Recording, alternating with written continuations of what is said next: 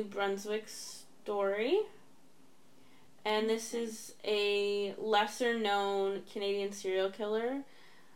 Um, I feel like because you also listen to podcasts and are heavily interested in true crime like myself, you've probably heard of him, but it's Allan Legere. Oh yeah, that name sounds familiar. Also referred to as the monster of the Miramichi. So I know he's like one of the lesser known, like the you only really hear about Paul Bernardo, and then sometimes you hear about Pickton. Um, he is a pretty nasty dude, so I'm not sure why like he's not heard about as much. Yeah. I know. I'm He's sh- like rapist and an arsonist and a serial killer. Like yeah. he's a, big three. I think I I'm sure Dark Poutines done done an episode on him. I know Crime Junkie has too, which is the only American podcast I know of covering him. But I didn't really heavily look into it. But anyways, so uh, just give you a, quick short little background on him. So he was born in Chatham Head, New Brunswick, on February thirteenth, nineteen forty eight. Their 18th and 19th episodes were about Allan Legere. Dark Poutine? Yeah. So he worked in the 1970s. He worked as a car salesman in the town of Winchester, south of Ottawa, and lived in a farmhouse in Inkerman. He was referred to as a gentleman and described as being friendly on the street. He liked to paint and draw, and his former former parole officer referred to him as quote as a quote deep thinker. They all are. And the reason he is There's a lot of thought that goes into murder. Okay. I mean, yeah, you gotta plan it. and the reason gotta plan with.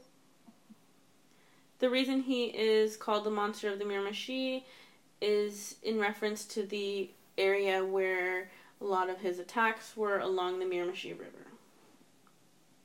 Hmm.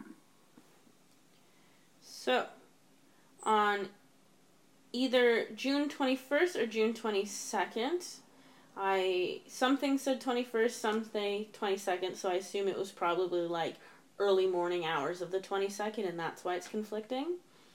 In 1986, Legere, who was then 38, robbed a convenience store in Black River Bridge, New Brunswick, accompanied by Ton, Todd Matchett, who was 21, and Scott Curtis, who was 23.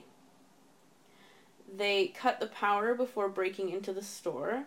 They severely beat an elderly couple, John, who was 66, and Mary Glend- Glendenning. And for some reason, I couldn't find her age, only his. They were both beaten, and Mary was sexually assaulted. The trio. Okay. Hmm? Nothing. Just. uh, Okay. And into assaulting old ladies. Yeah. Good well. I mean, that just proves that it's not about sex. Yeah. The trio Not fled. about age or what they look like. It's Yeah. Like, ooh, woman. The trio fled, leaving the couple to die. Mary regained consciousness with her head in a toilet and a scarf around her neck and crawled up the stairs to call 911.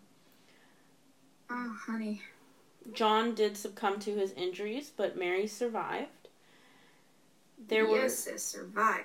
there were pools of blood and blood smeared on the walls and the floors. Oh. Oh, that poor girl. I know. There were Good girl, but like, poor woman. the men had taken a total of Sorry, on. forty-five thousand dollars, but actually missed thirty-four hundred dollars that was just hanging out in a bag in the basement because they didn't go to the basement. And Legere dumped his portion, blood-stained portion of the money, on his girlfriend's bed in an attempt to brag to her about it and he told her their future was set and that he did not participate in the murder. Police quickly tracked down. That's, yeah, that's how you seduce a woman. Hey, babe, this bloody bag I got you. Don't forget the money. That's the big part. It's all about money, apparently. It's got money in it. Police quickly tracked all three of them down and arrested them. Matchett pled guilty, but Legere and Curtis did not and went to trial. Mary testified against them, so bad bitch made it to court. Mm. And on January 22nd, Said you 1986. What? I said, she said, you ain't gonna take me now. I think there's a delay. Yeah, it's probably my internet. Okay. I'll Um, just like keep quiet. Do you want to see if the other night I was recording with here? On January twenty second, nineteen eighty seven, Legere was convicted of second degree murder and sentenced to life without the possibility of parole for eighteen years. Legere was to serve his sentence under the responsibility of the Correctional Service of Canada (CSC) at the Atlantic Institution Maximum Security Penitentiary in Renous Quarryville. So, Where is that? Northumberland County, New Brunswick. Ah, okay. Sorry, New Brunswick. You know absolutely nothing about you. On August 8th, he lost his appeal to reverse his murder conviction before the New Brunswick Court of Appeal. So, shocker. Like, of course he lost that. I did not have murder relations with that woman. Murder relations. February 20th, 1989, C. David Hudge represented Legere in his appeal before the Supreme Court of Canada. Oh, going all the way. But before any of that could happen, on May 3rd, 1989, Legere was transported to the Dr. George L. Dumont Regional Hospital in Moncton, New Brunswick for treatment for an ear infection. He convinced the CSC personnel to let him use the washroom alone, where he picked his um. handcuffs with a sharpened piece of TV antenna he had hidden on his person. Oh no. When I read that, that was when I recognized the story. Because I had started reading and I thought it sounded familiar, and as soon as I read that part, I knew I had heard episodes about it before. So he also used this sharpened antenna to hold the officers at bay. So threatened them with it. I know. He then escaped by carjacking and then motor vehicle threat. So I have the definition of those two because as I when I was researching this, I wasn't really sure what the difference was. So carjacking, quote, is usually in the presence and knowledge of the victim, end quote. So it's when someone's sitting in their car and you jump in and kick them out. Say, yeah.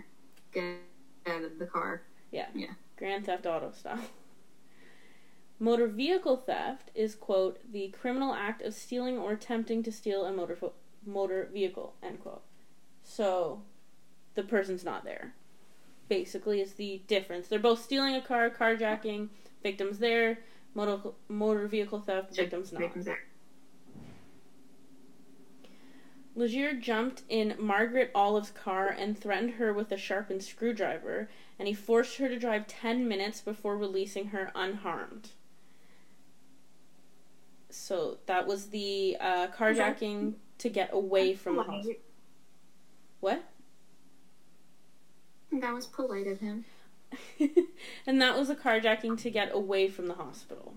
Oh, um, and obviously, shortly after, a countrywide manhunt began. Ooh, it's a manhunt.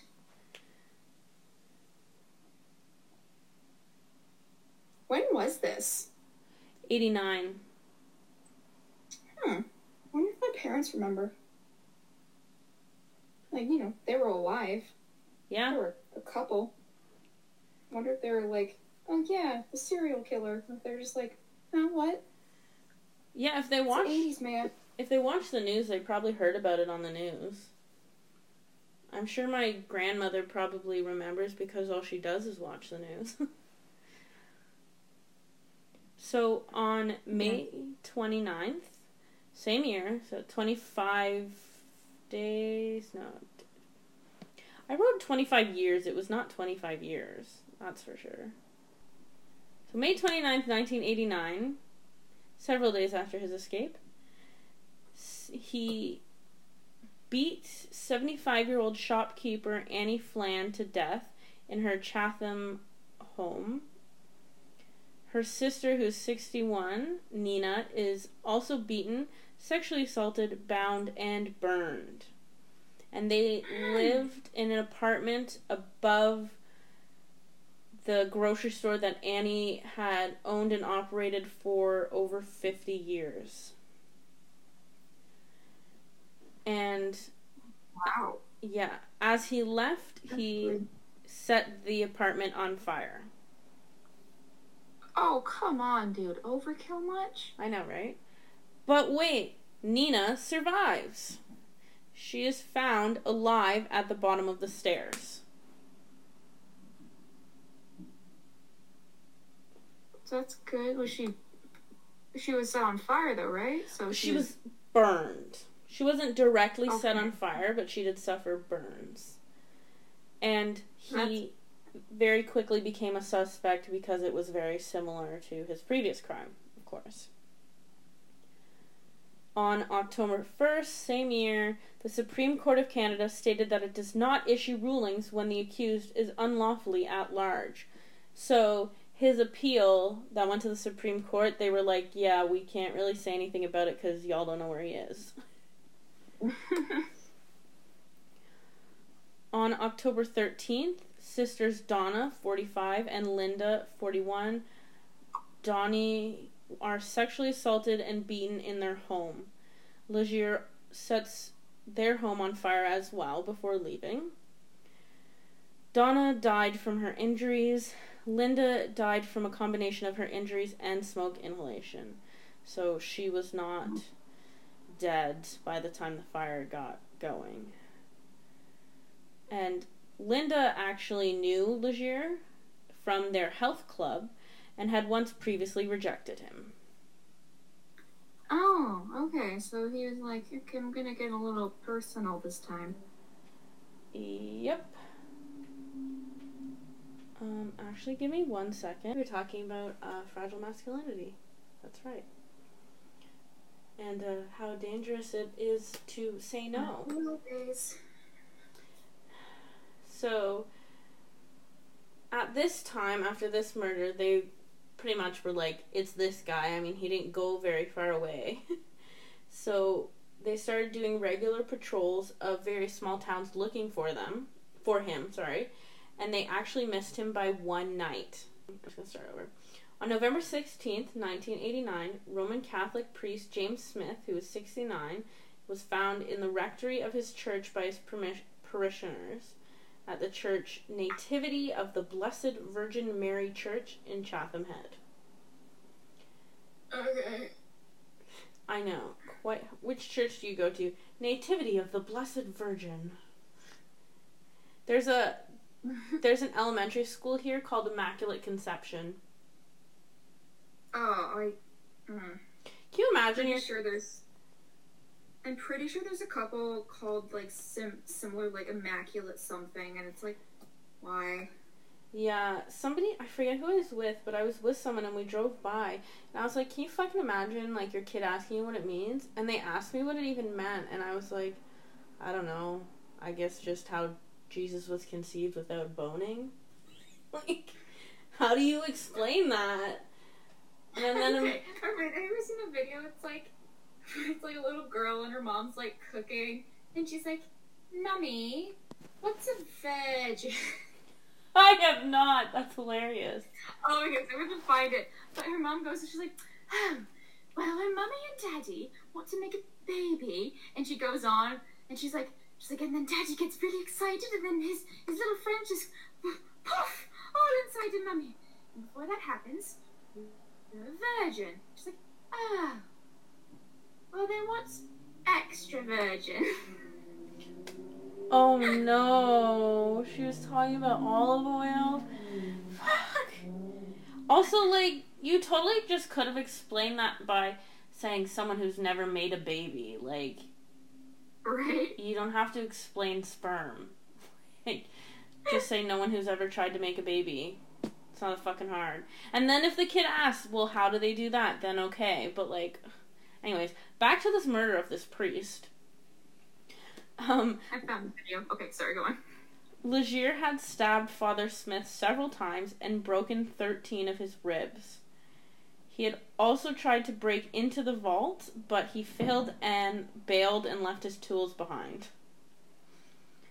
And he had ha- previously had a run in with Father Smith, but guess how long ago it was? He was a baby. Like 13 fucking years ago. It was in 1976. Jeez, dude. Man holds grudges. Apparently. On November 24th, while running from the RCMP, Legere stole cars and a tractor trailer. And as as he's like physically driving away and multiple vehicles start crashing, he gave up and hopped out of the tractor trailer and yelled, quote, "It's not me, don't shoot." end quote, before laying on the ground. It's not me. Don't shoot. It's it's that guy over there. I, I, I'm just running away and stealing all these vehicles because I felt like a party. He was arrested, obviously, and then later complained he was kicked by an officer during the arrest. Which, like, sucks fucking suck. I don't care. Bruh. Come to 2021. That's like politeness from a cop. Also, like, you killed a shit ton of people, so I don't really care. Yeah, that too. Members of the public drove by the police station where Legere was being held, honking and cheering. And a local hospital even bought and brought the department coffee and donuts as a thank you. hey, you kicked him. Thanks. Can I get a kicking too? Pe- Here's my 95 year old grandma on chemo. Can she kick him? Hold him down. Police continued helico- helicopter searches because they believed he had an accomplice. They were specifically looking for a young man in a green jacket, but they later found out it was actually Legere himself, and he had lost 30 to 40 pounds while on the run, so he looked different.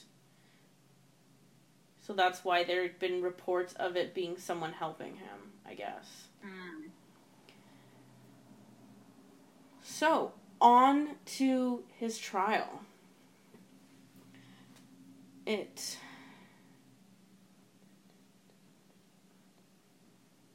Okay, sorry. I just got confused by the way I worded things. I keep doing this. Like earlier today, I was recording with my friend Victoria, and the way I worded something was just really fucking weird, and I didn't understand what I was trying to say, and had to just figure it out.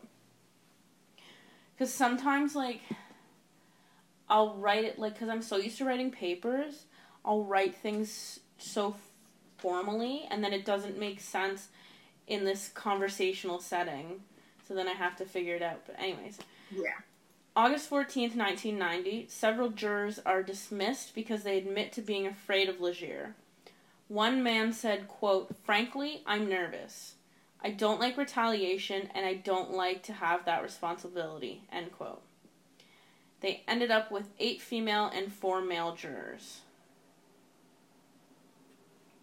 August 17th, Legere is sentenced to nine years for common assault, kidnapping, and escaping custody. November It's just common assault. Like, calm down. Like, you don't need to lightly set them on fire. Like, it's what everyone does. No, It's the, common. I know. the common assault would have been for threatening the uh, corrections officers with the uh, antenna and for holding the lady at um, screwdriver point. And the kidnapping and the kidnapping would have been for making her drive him around too, because that counts as kidnapping. This is not for the murders. This that trial was just for um, the charges, the crimes he committed while escaping. Gotcha. November 20th, while awaiting trial, Legere nearly convinced Caroline Norwood, a news reporter, to leave her husband of 30 years to be with him, but her husband intervened. Which I just find fucking hilarious. like, what? I just thought it was an interesting enough fact to include, even though it really has nothing to do with anything. and in November, he is charged with four counts of first degree murder. So now we're getting to the murders.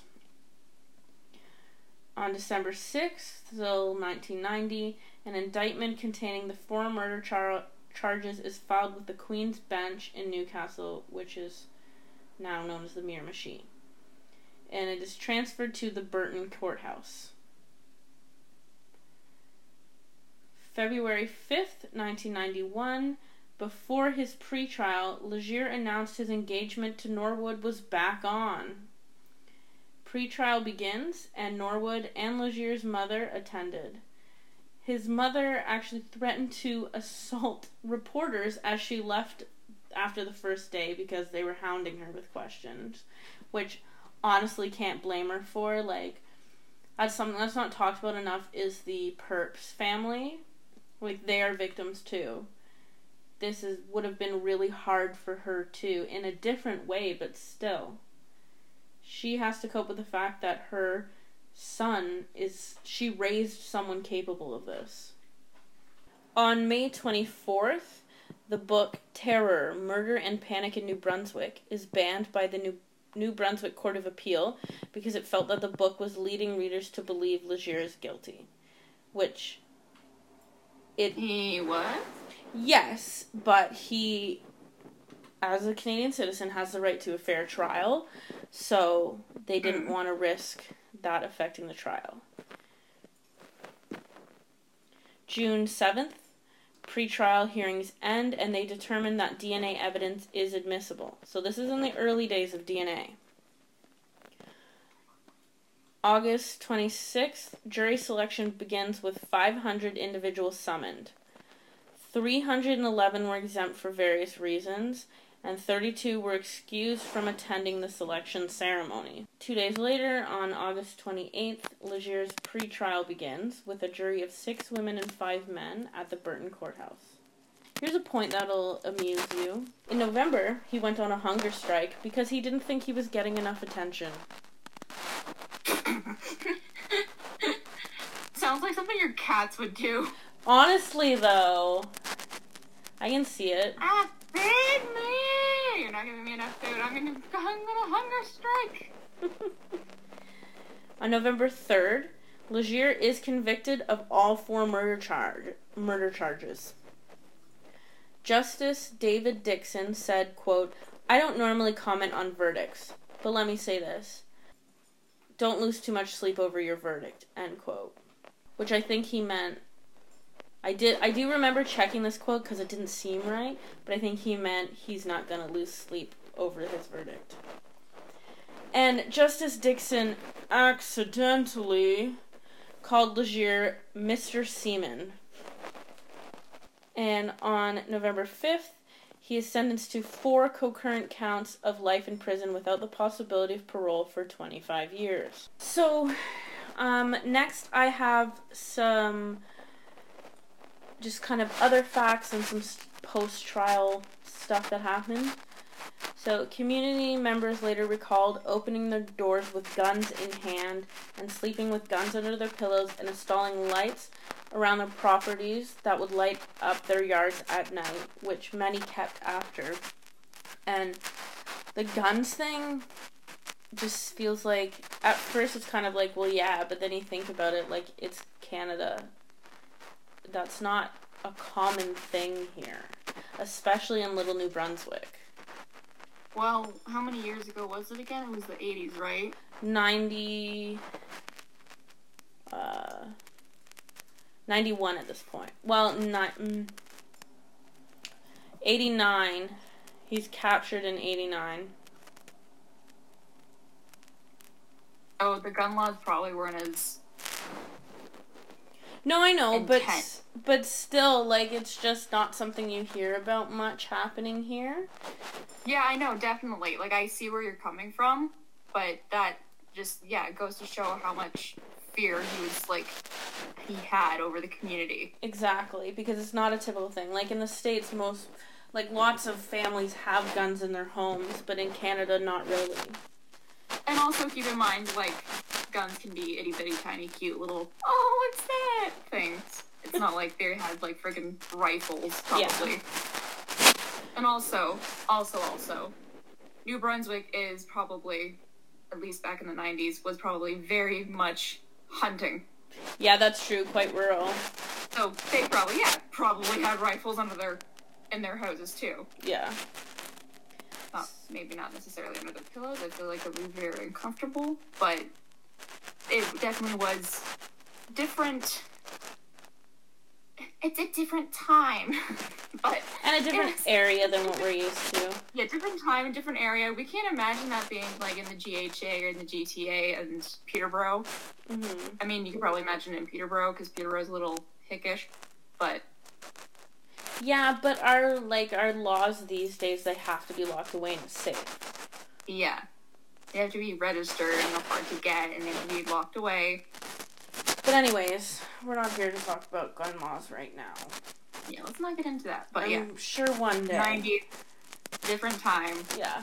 different area. Anyways, um, within days of being found guilty, authorities applied to transfer him because they felt he was too familiar with the prison and surrounding area, which was an escape risk. So, they wanted to move him so he didn't escape again.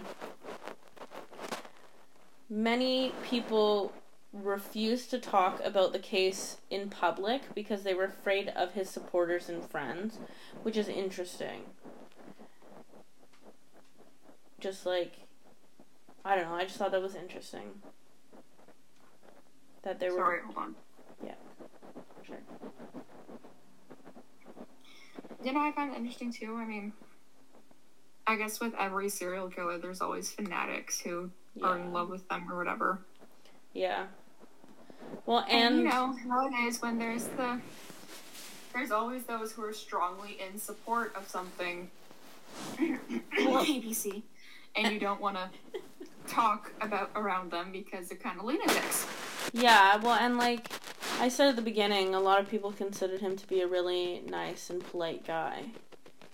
Yeah, exactly. So he was kind of like a Ted Bundy of Canada then, but not as maybe not the, on the attraction part, but Yeah.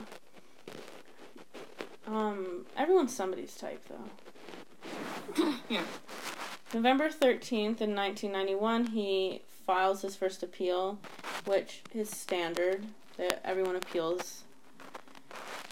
On December 13th, unconfirmed sources claim Legere is planning another escape. And he is flown to Montreal from the Miramichi airport where he is transferred to a special handling unit. So they're not even going to take the chance. On March 2nd, 1992, the federal government announced that the RCMP manhunt of Legere cost more than $110,000 plus 314,000 sorry, yeah, 314,000 for security at the courthouse where his trial was and $63,000 for DNA analysis. Okay. Oh, sorry, I'm just scrolling. Um, in 1996, the provincial jail in Feder- Fredericton, New Brunswick, is shut down, no longer used as a jail. In 1999, the building was turned into a science museum, and the cell Legere was held in is now an exhibit on DNA profiling, which I think is really friggin' cool. Girl day. Going to NB. In 2015, Legere was transferred from the super maximum security penitentiary in Sainte-Anne-des-Plaines, Quebec, to the Edmonton Institute in Alberta. On August. What? What? Wait, from where to where? He was just sent from one prison in Quebec to one in Alberta. They just moved him. It's a very far jump, but I guess there aren't that many max Yeah. prisons. Yeah, Okay. Yeah, and I didn't see like a reason for this move. They just moved him. In August 2020, Legere applied for day parole, and the request obviously raised concerns to in the Miramichi community. On January 13th, 2021, he had a parole hearing that lasted nearly four hours. He was obviously denied, and par- the parole parole board member Delaney Dew said, "quote Your risk is not manageable. The victim harm is still felt to this day, and you have a number of outstanding issues. At this point, you do remain an untreated sexual offender and violent offender." End quote. His parole officer, Mercedes Garcia, said that his participation in rehabilitation programs has not translated to responsibility and case and his case management team did not support giving him full or even day parole. So, even the people who are supposed to be fighting on his side don't think it's a good idea. it's like just, just, just keep him, just keep him away. Just yeah. Mhm. And Legere often took 10 to 15 minutes to answer a simple yes or no question. So, he really loves that attention. And of course, he said he does not consider himself a violent person or a sex offender. Which is like, Oh my. god. like you're not going to get parole if you're not honest. Like, come on. At least be honest, because it's not going to happen otherwise. I mean, he's not going to get I it did anyways. nothing wrong. No, set me free. Yeah, he's not gonna get it anyways. But one of the big things, if you if you never accept guilt, if you never accept that you did it wrong and admit you did something Mm. wrong, they're not gonna let you out because then you're gonna seem like you're a psychopath. Holy crap. What? Sorry, I'm just I just got a news. A baby in Waterloo, in Wells in Wellesley, I don't know where that is, has been found dead, and the father's been charged with first degree murder. Fuck off. A one year old. Called to a residence on Powell Road at 9 a.m. for a disturbance.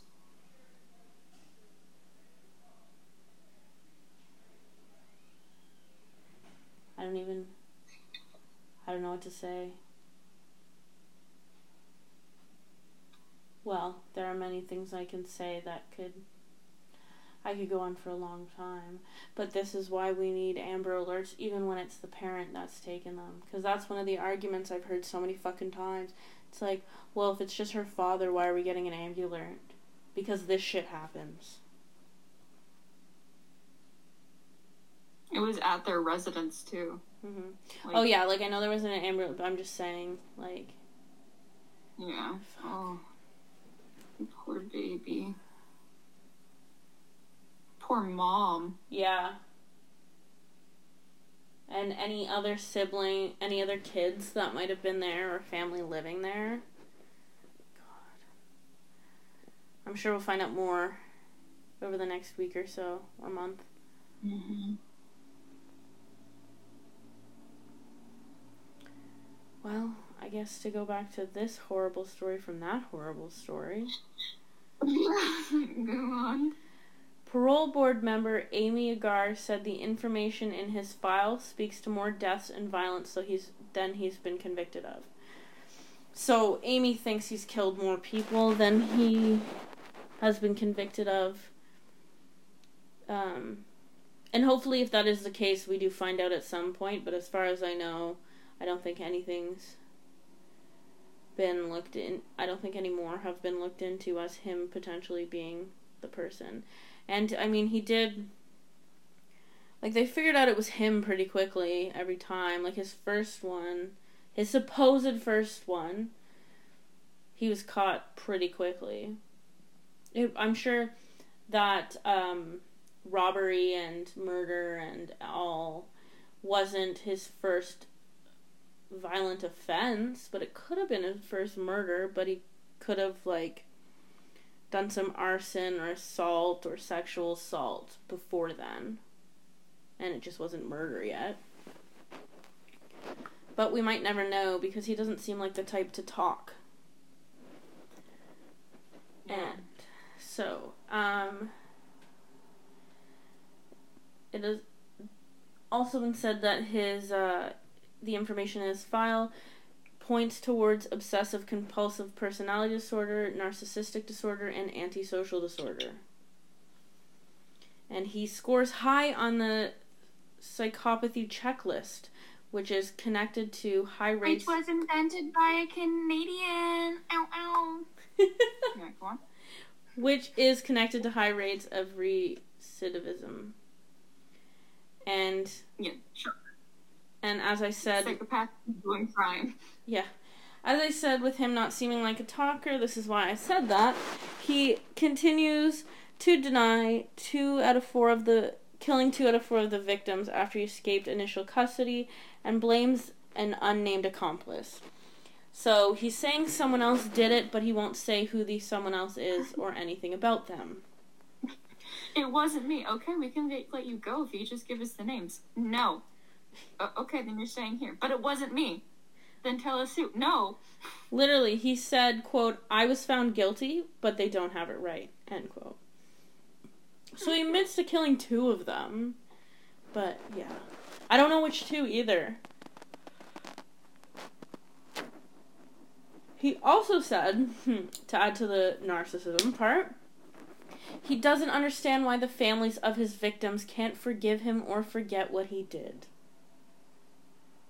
Just like, for- forget it, man.